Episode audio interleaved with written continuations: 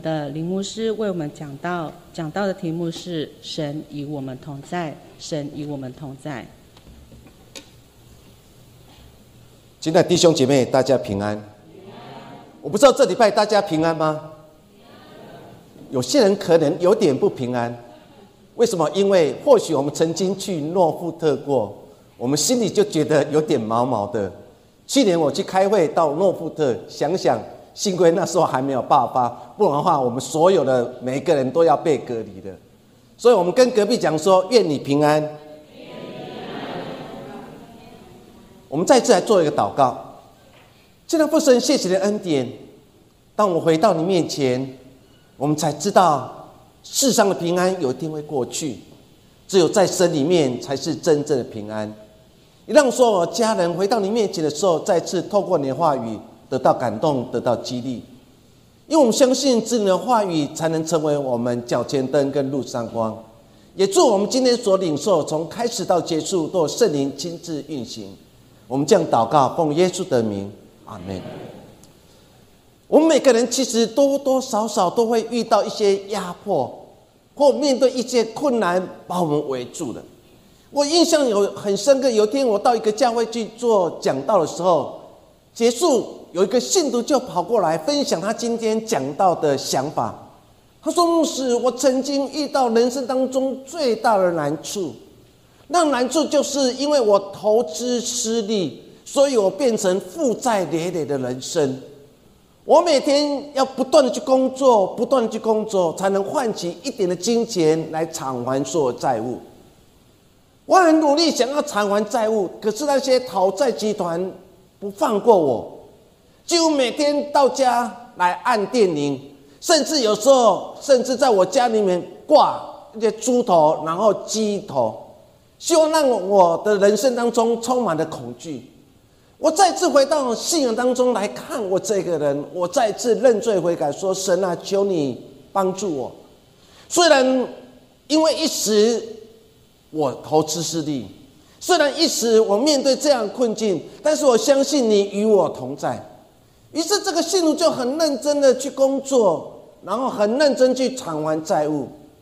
在被攻击、被压迫的过程当中，他没有放弃他跟神间的关系。他每天再次回到神面前说：“神啊，求你让我有能力，让我有力气来面对被攻击、被霸凌的时候。”最后，经过十几年他的付出跟劳力，他把债务还清楚了。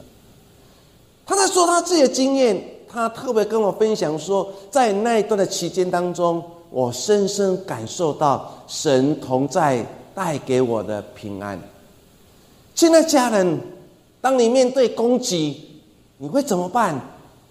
你会反击，还是你会回到神的面前，透过信仰，让你有一颗安定的心，让你有能力来胜过这一切吗？其实不是我们会面对这样的情形，圣经特别描写。一个家族，那个家族叫摩西的家族，他有一个哥哥，一个姐姐亚伦，还有米利安。圣经描写亚伦跟米利安就一起来攻击以色列领袖摩西。民书记在描写这段经文，非常的很仔细的把它描写出来，在二章第一节说，摩西娶的古时的女子为妻。米利安和亚伦因他所娶的古时女子，就毁谤他说：“难道耶和华单与摩西说话，不也与我们说话吗？”这话耶和华听见。当你读到这样的经文当中，你那会觉得心里非常难过。为什么这个原来美满的家庭，这个本来是兄弟和爱的家庭，竟然面对他们人生当中最大的考验？摩西面对的不是外人的攻击，摩西所面对是从内部的攻击。他的哥哥跟他的姐姐米利安来攻击他，就因为他娶的古时的女子为妻，让他的心里非常的不高兴。不仅如此，他们还回应怎么说？为什么上帝单单与摩西说话，竟然不与我说话？亚伦是个祭司。米利安是个先知，上帝，我们都是一个宗教制度里面非常重要人物。但是为什么上帝你只跟摩西说话，不跟我这祭司说话，也不跟我这个女先知说话？神如何能面对这样的状况？神知道一路走来摩西的忠心。当摩西面对这样攻击的时候，摩西从开始一直到结束都没有说任何一句话，因为他相信上帝与他同在，他可以胜过这一次考验。当你不说话的时候，上帝就为你说话；当摩西不说话，上帝就为他说话。于是米利安跟亚伦得了大麻风。最后到十二章十三节的时候。摩西就哀求耶和华说：“耶和华，求你医治他。”当我们去读这样的经文当中的时候，或许我们很深的感动，就是当我面对很多的攻击、很多的难处的时候，我们是不是可以依然的回到神的面前来与神更加的连接？经文当中似乎在提醒我们，面对霸凌、面对攻击，不是一味的发怨言。而是愿意回到神的面前，重新检视自己的生命与神之间的关系。当摩西不说话，不代表他是一个弱者；当摩西不说话，不代表他就是这样被霸凌的人。但是神知道摩西一路走来的心。当摩西不说话，上帝为他说话。亲爱家人，在我们每个人的信仰历练当中。或许当我们面对攻击，我们把所有的苦、所有难处吞在肚子里面。当你愿意回到神的面前，当你不说话，神就为你说话。所以深渊在我，我必报应。保罗在面对的当时更多教会，其实对他，其实在某方面有点不客气，因为摩西那那个保罗看见的当时更多教会，很多人在信仰上已经违背了真理。保罗面对这样违背真理更多信徒，保罗说的非常严厉的话，对他们讲说：这些人应该赶出教会，因为他们已经败坏了宗教的行为，已经败坏了教会的名声。这样的教导，其实当时更多教会的人心里很不爽快。为什么摩西从来不会学习赦免，不会面对这样的接纳，反而常常用指责语气来指责？所以当时在写更多前书的时候，那个语气，保罗写的非常的严肃。收到信的更多教会的信徒心里不太舒服。但是后来保罗知道，他要好好去解释这样的经文，于是派了提多，然后前往去解释他所写信的用意。保罗在写他写信给更多教会的第三封信，其实第二封信已经遗失了，第三封信就更多后书。更多后书当中，语气就比较和缓。他在更多后书当中，他对更多教会的信徒，他说他面对这样的攻击当中的时候，他从来没有失去的信心。所以在更多后书第四章的第八节到第九节，我们一起来读：我们四面受敌，却不被困住；心里作难，却不致失望；遭逼迫，却不被丢弃。打倒了，却不至于死亡。这是保罗的信仰精神，因为他知道，纵使面对霸凌，纵使面对很多的围困，甚至很多的攻击的时候，他相信他的心与神的心是连结在一起。在这样的状态当中，他没有失去的盼望，他相信神不会离弃他，神依然与他同在。现在家人，我们信仰的美不就是在如此吗？我们面对攻击、面对很多苦难的时候，或许有时候我们会认为说我是被遗弃的人，是不是我的祷告神没有垂听？是不是上帝已经忘记了我这个人的存在？没有，上帝永远知道你，上帝与你同在，上帝会保守看顾你，让你有能力、有信心来度过这一切的难关。我们今天所读的四篇四十六篇。其实诗篇的每一个诗篇，它背后都有一段的故事，就如同我们每个人都有自己的故事一般。诗篇四六篇，它背后所描写的故事，就是当时的亚述王西拿基利，他在主前七百一零一年的时候，他下令去围攻当时的犹大国。当时犹大国的国王叫做西基家王。西西家王面对有史以来最大的难关，面对亚述大军已经把整个耶路撒冷完全围住了。面对这样的状况，西西家知道。能胜过这一切的，不是我的能力、我的智慧，而是上帝让我有信心来度过这个难关。诗人在面对这样的状况当中，他似乎在整个诗篇四十六篇当中，一直提醒每个犹太人说：不要忘记，上帝是我们的避难所，不要忘记上帝与我们同在。那我们重新来看诗篇四六篇当中的时候，到底诗人如何提醒我们如何度过难关？他用两点跟大家一起分享。第一个就是在危难时，上帝与我们同在。诗篇四十六篇第二节到第三节，他说的非常清楚。他说：“所以地虽改变，山虽摇动到海心，其中水虽烹陶。”翻腾，山虽因海战而战斗，我们也不害怕。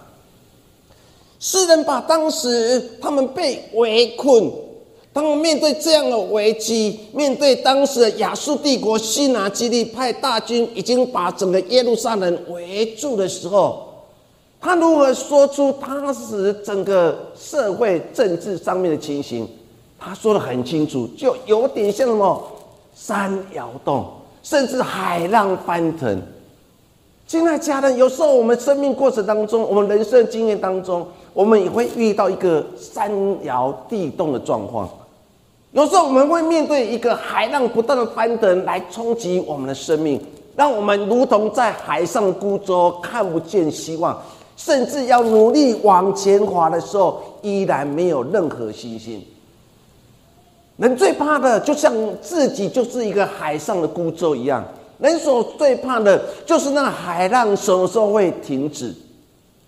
当我面对这样的状况，如同当时的犹大国的百姓，他们面对这样的情形，他们如何来说出他们所面对这样困境？诗人特别说，如同地震了，如同船在海浪在海中中不断的遇到打击。但诗人说的很清楚，虽然山摇地动，虽然海浪翻腾，但是我相信我们可以依然的安稳，是因为上帝与我们同在。我们再把整个历史的故事往前拉，就在主前七百一十零一年的时候，亚述帝国的王西拿基利。南下围困的第一座城叫做拉吉。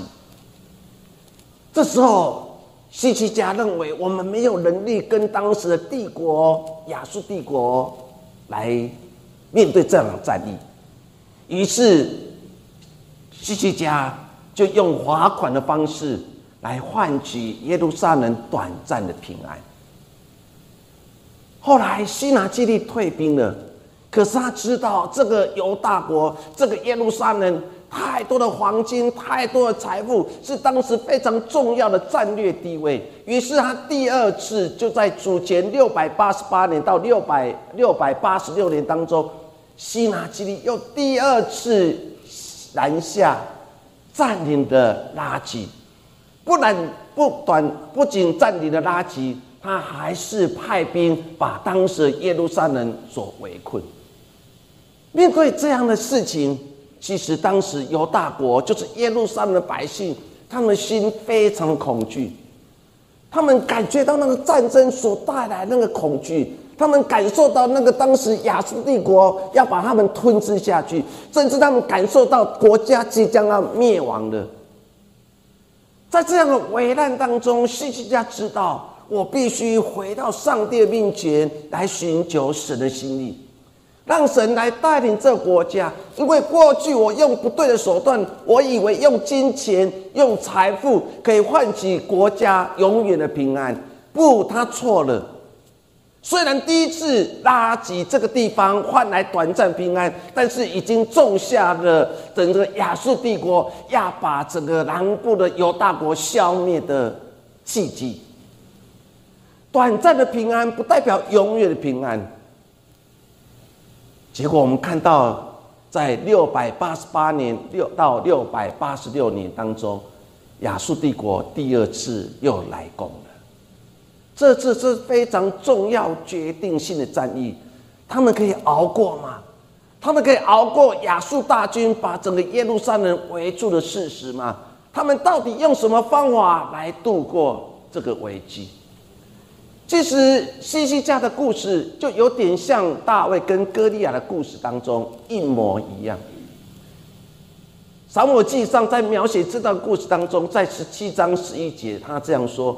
扫罗跟以色列众人听见菲利斯人的这些话，就惊惶，极其害怕。他们看见了菲利斯人派的哥哥利亚来成为一个大将军，他们看见这个又高又壮，然后雄壮威武的哥利亚，他们心非常恐惧，非常害怕，所以他们把城门关起来了，他们不敢去面对这样的危机。可是，在以色列最危机当中，另外一个人物又出现了。那个人物叫做大卫。大卫不可思议的，他对当时包括扫王跟他的所有的部下说：“我以前在旷野去牧羊的时候，我面对这些凶恶的豺狼，我相信神与我同在，我就可以胜过他。何况今天我面对菲利斯人的攻击。”我们为什么不能靠神来胜过这一切呢？所以，当歌利亚看见大卫出战的时候，当然他看到小大卫，他认为他这是不堪一击的。这个小小的小大卫如何来面对我这个高大的巨人？当歌利亚在耻笑大卫的时候，大卫如何去回应？大卫面对这个被逼迫、被霸凌的时候，大卫没有失去他对神的信心。大卫说了一句非常重要的话，就是七章的四十五节。他怎么说？你来攻击我，是靠着刀枪通铜戟；我来攻击你，是靠着万军之耶华的名，就是你所辱骂带领的以色列军队的上帝。从这样经文当中，其实大卫在回应歌利亚：你的压迫，靠着你身高，靠着你的强壮来压迫我。但是我来来面对你的攻击，是靠着万军之耶华上帝的名。从这样的经文当中，也在提醒我们：我们每个人都会面对生命当中的巨人。当你面对生命当中的巨人，你是马上说啊，我投降了，我已经没办法了，我已经完全没有失去抵抗能力。现在家人有时候我们面对经济的难题，面对婚姻的问题。甚至面对新的问题，我们常常是举白旗投降。甚至我们对撒旦说：“撒旦，我我我输了，我我没办法，你就是一个得救君王，我降服在你面前。”不，这不是我们的信仰精神。我们信仰精神就是你可以勇敢的靠着神赐给你的智慧跟能力。你可以像大卫一样，你可以勇敢宣告说：“你来攻击我是用经济的能力，你来攻击我是靠着不断的压迫我，用你的武力。但是我宣告，我要靠着神来胜过这一切。”说，亲爱的家人，我不断的提起，我们每个人生命当中，上帝赐给你一个很重要武器，那个武器叫做信心的宣告。大卫这个地方做一个很大的信心宣告，尤其他面对国家、面对急难时候，他相信上帝与他同在，所以他对菲利斯人的哥利亚说：“你来攻击我，靠着那么强大的武力，但是我来是用万军之耶和华那上帝的名。”整个战局扭转的，大卫赢过强壮的哥利亚。亲爱的家人，你可以驳倒。你可以击倒你现在所面对的敌人，就如同我们现在所面对疫情。疫情或许会让我们觉得很很疲乏的。现在有一个新的心理名词，就说疫情疲乏症。为什么？因为一年了，很长的时间，我们已经厌烦了，已经没有能力，已经非常讨厌了。我还想出国去，我要想到很远的地方去。我们已经开始对我们所面对的困境，已经慢慢的疲乏了。我们已经失去了信心，我们已经失去了信靠能力了。我们的信仰是不是会疲乏？大卫面对这样的情境当中，他从来没有疲乏过，因为他知道。你来攻击我，靠的刀枪铜戟；我来攻击你，是靠着万军之耶和华的。亚述帝国对是一个帝国，亚洲帝国的军队很强，确实很强。他们确实也把耶路撒冷围住了。他们想，我在围困你，你们一定逃不出去。他想说，在若干。月以后，我们就可以好好的占领整个耶路撒冷，成为一个非常重要的战略的地位。可是没有想到，他们自以为强盛的，最后整个战役他们输了。诗人经过之后来描写这样的心境：山虽然天摇地动，我们有时候像一个在海浪当中被海浪击倒的孤舟。但是上帝与我们同在。马丁路德在宗教改革的过程当中，他遇到很多的打击跟困境。你知道，一个孤单人面对整个当时呀欧洲被整个天主教的势力所掌控的，不管是在政治上面、经济上面，其实都在天主教的掌控之下。一个小小的神父，一个小小的宗教改革者，如何面对这么大的敌人？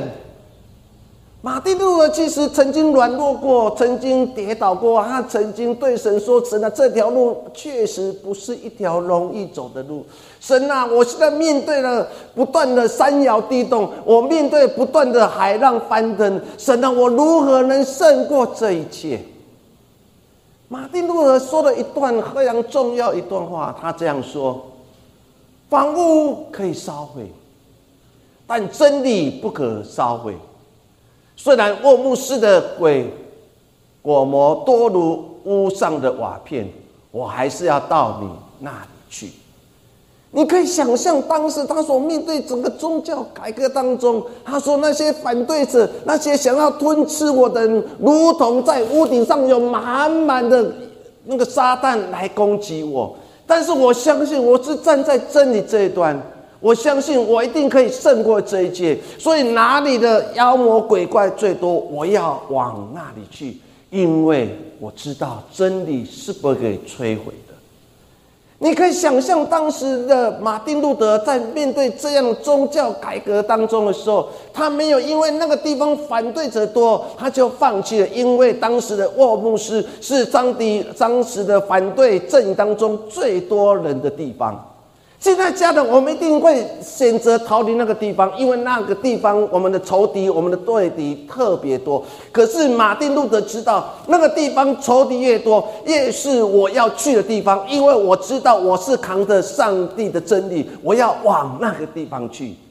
现在家人，马丁路德他提醒我们每个基督徒，在信仰面对危难的时候，不是闪躲，在信仰危难的过程当中，你要相信那位爱你的神。从来没有离弃你，那位爱你的神从来没有放弃你，那位爱你的神永远知道你的存在，那位爱你的神永远知道你的名字。马丁路德就勇敢面对欧姆斯当中反对者多的地方，他去了。他去的时候，靠着神给他的智慧，上帝与他同在，上帝所赐给他的智慧。他在那个地方翻转了整个沃木斯，让原来反对者慢慢了解了宗教改革，甚至人可以直接跟上帝建立更亲密关系。原来反对的阵营当中，后来成为马丁路德在宗教改革当中非常重要支持的力量。原来上帝让我们遇到患难，不是要让我们离弃；原来上帝让我们遇到极难的时候，要让我们成为一个很大的帮助。说求神助我们。诗篇九十一篇十五节，我们一起来读：他若求靠我，我就应允他；他在急难中，我要与他同在，我要搭救他，使他尊贵。世人说什么？你若求靠神，神会应允你。尤其在急难中，他会与我们同在。在急难中，神会来搭救我们，让我们成为非常尊贵的人。说求神帮助我们，在急难当中不要忘记上帝与你同在。第二个，跟大家一起分享，就是神与我们同在，我们必不动摇。圣经四十六篇第六节怎么说？外邦喧嚷，列国动摇。他说：“当时整个耶路撒冷所面对的那个危机，那危机就是在外面的亚述人不断的在呼喊，不断说投降吧，投降吧，投降吧。这个声音大到如同列邦把他们完全围住了。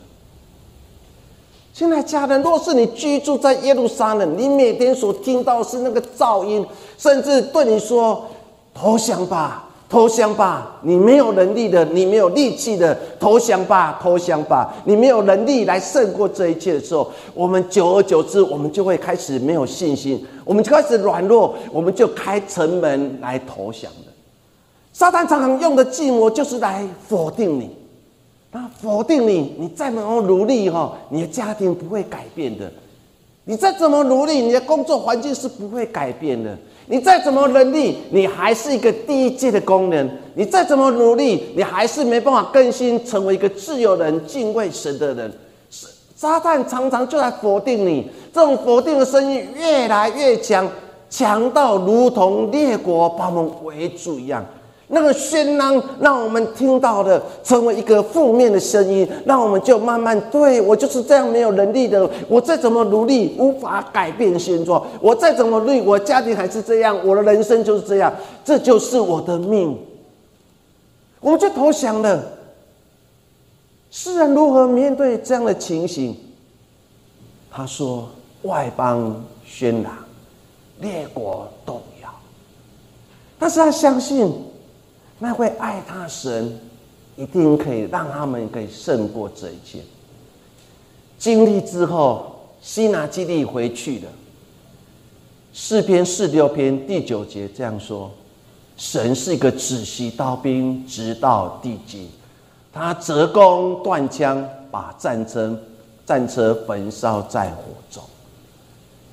我们看见最后，上帝出手了，被围困的。耶路撒冷释放了，围困他们的亚述帝国。我们看见了，在这场战役当中，他们失败了，逃回去自己的首都尼尼微城。最后，西拿基利被他儿子给暗杀掉。整个诗篇似乎给我们一个很大希望，在一个黑暗当中看到了一个亮光，对列国动摇。甚至列邦喧嚷，对我们说：“投降吧，投降吧！”但是我们神就是可以扭转战事的神。我们看见了他仔细的刀逼，他把所有武器折断了，甚至把战车烧毁在火州当中，所有的战争都结束了，和平到来了。原来神与我们同在，我们的心就不惧怕。世人为什么会这样说？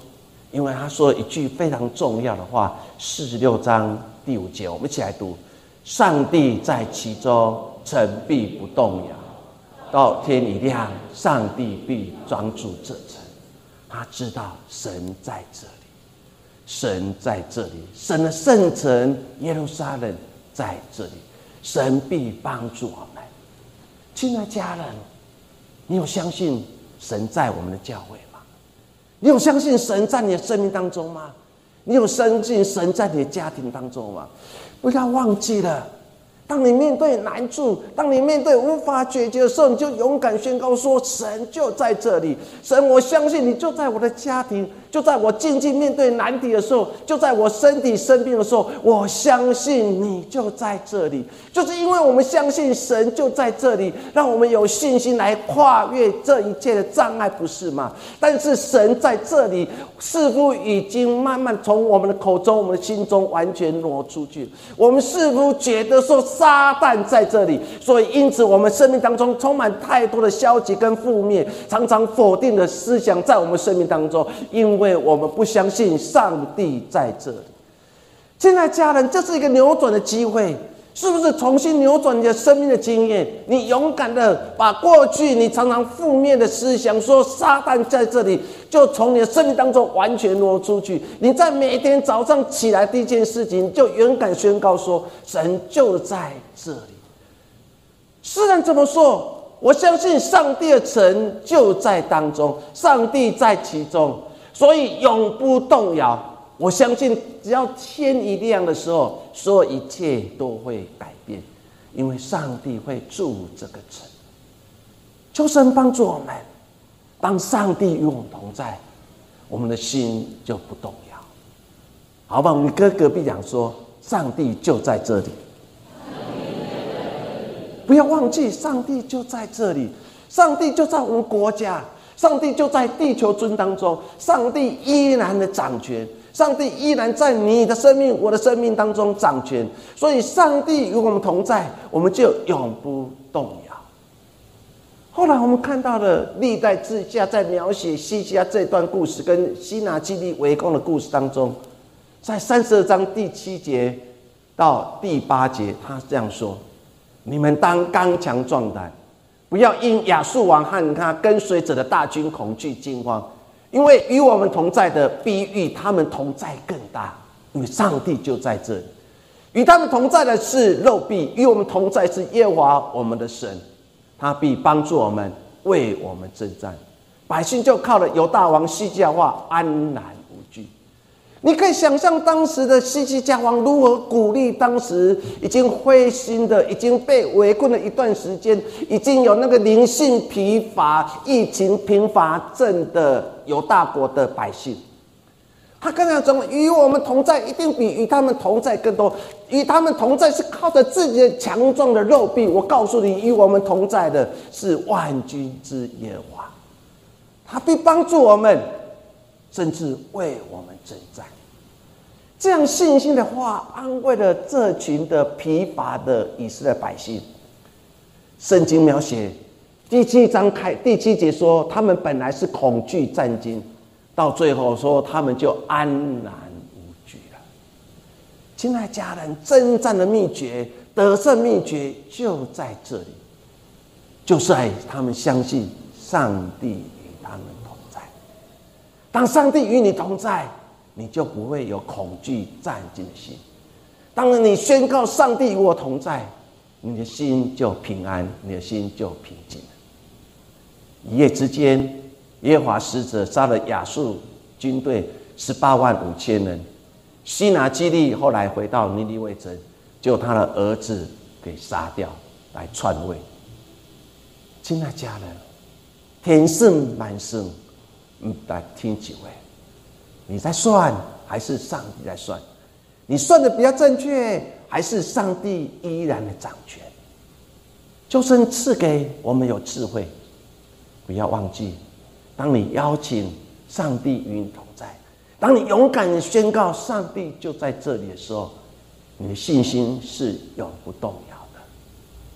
诗篇九十一篇第七节，我们一起来读。虽有千人扑倒在你旁边，万人扑倒在你右边，这灾却不得临近。诗人说的，千人、万人都会扑倒在你的旁边，但是所有苦难不会临到你的生命当中。就真助我们，不要畏惧，不要恐惧，上帝我们。我们一定可以熬过这个疫情年代，我们一定可以熬过我们现在被压迫、被霸凌的年代。二次世界大战有一个窝藏犹太人，然后到最后他家庭破碎的彭克利，他把一生都奉献在帮助犹太人度过希特勒追杀的这样事情当中。他曾经说过一句话，他说：“如果你看这个世界，你会感到苦恼；如果你往自己里面看，你会感到沮丧；如果你向上仰望上帝，那你会得到安慰。”他经历之后，他曾经很多时候，他不断的问上帝：“神啊，难道这是我要做的工作？神啊，你知道我每天为了帮助这犹太人，我每天都胆战心惊，我生怕有一天被抓住，被送到集中营，我的生命就终结了。”他曾经沮丧过，他曾经难过过，他曾经灰心过。但是他走过之后，才知道神在他生命当中一句话。他说：“如果你看这世界，确实你会感到苦恼；你往世界里面看，你会感到沮丧。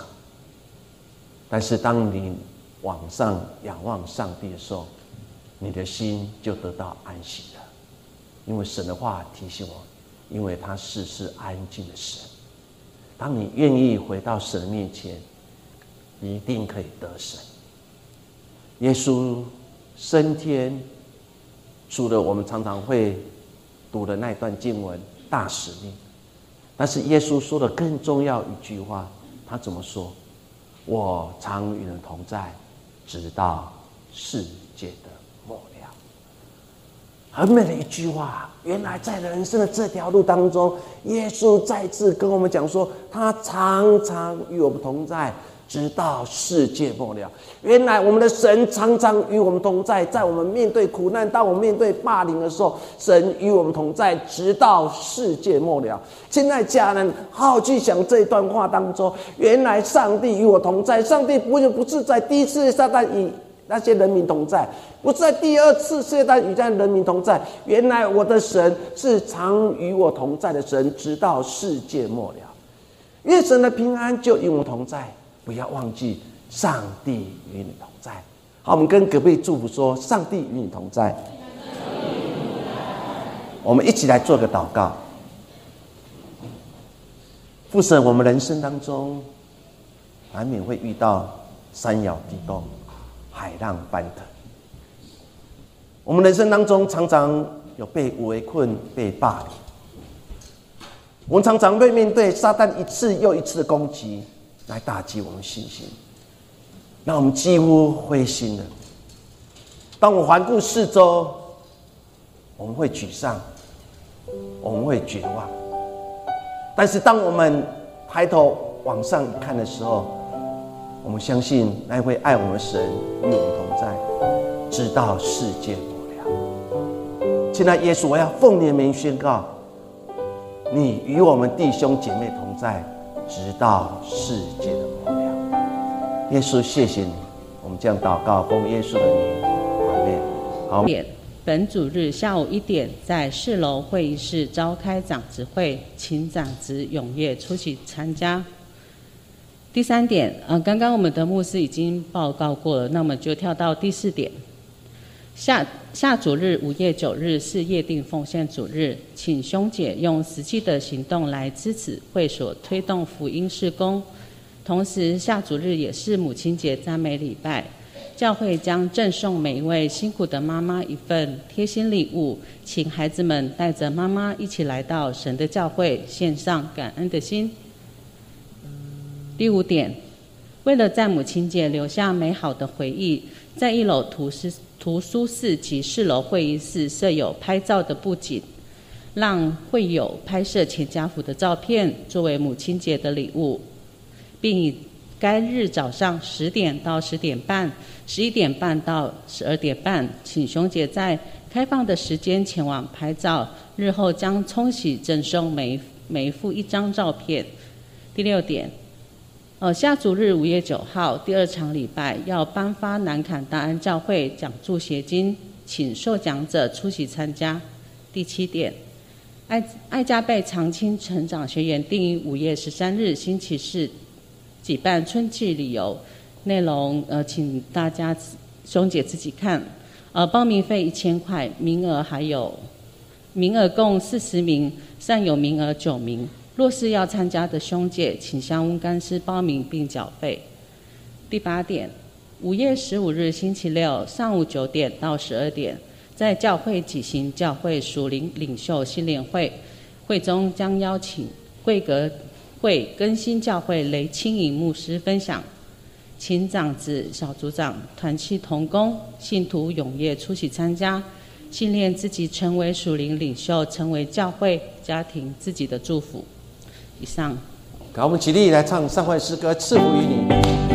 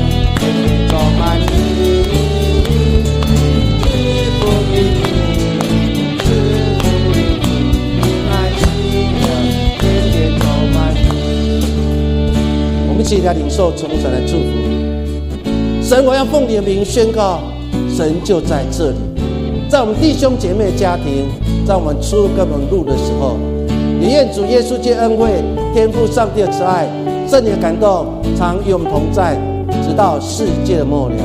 阿门。我们请坐，默祷上位，愿神赐福。